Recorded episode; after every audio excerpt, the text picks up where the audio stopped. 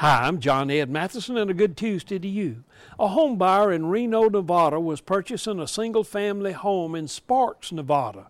The home was valued at about $595,000.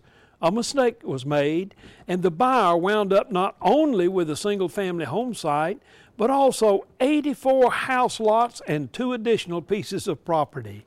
The transaction was caught by the assessor's office and notified the Westminster Title Company who is trying to correct it.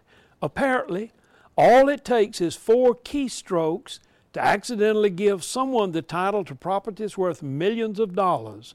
Authorities in Nevada said that this kind of mistake happens fairly often. You know, little mistakes can have big consequences.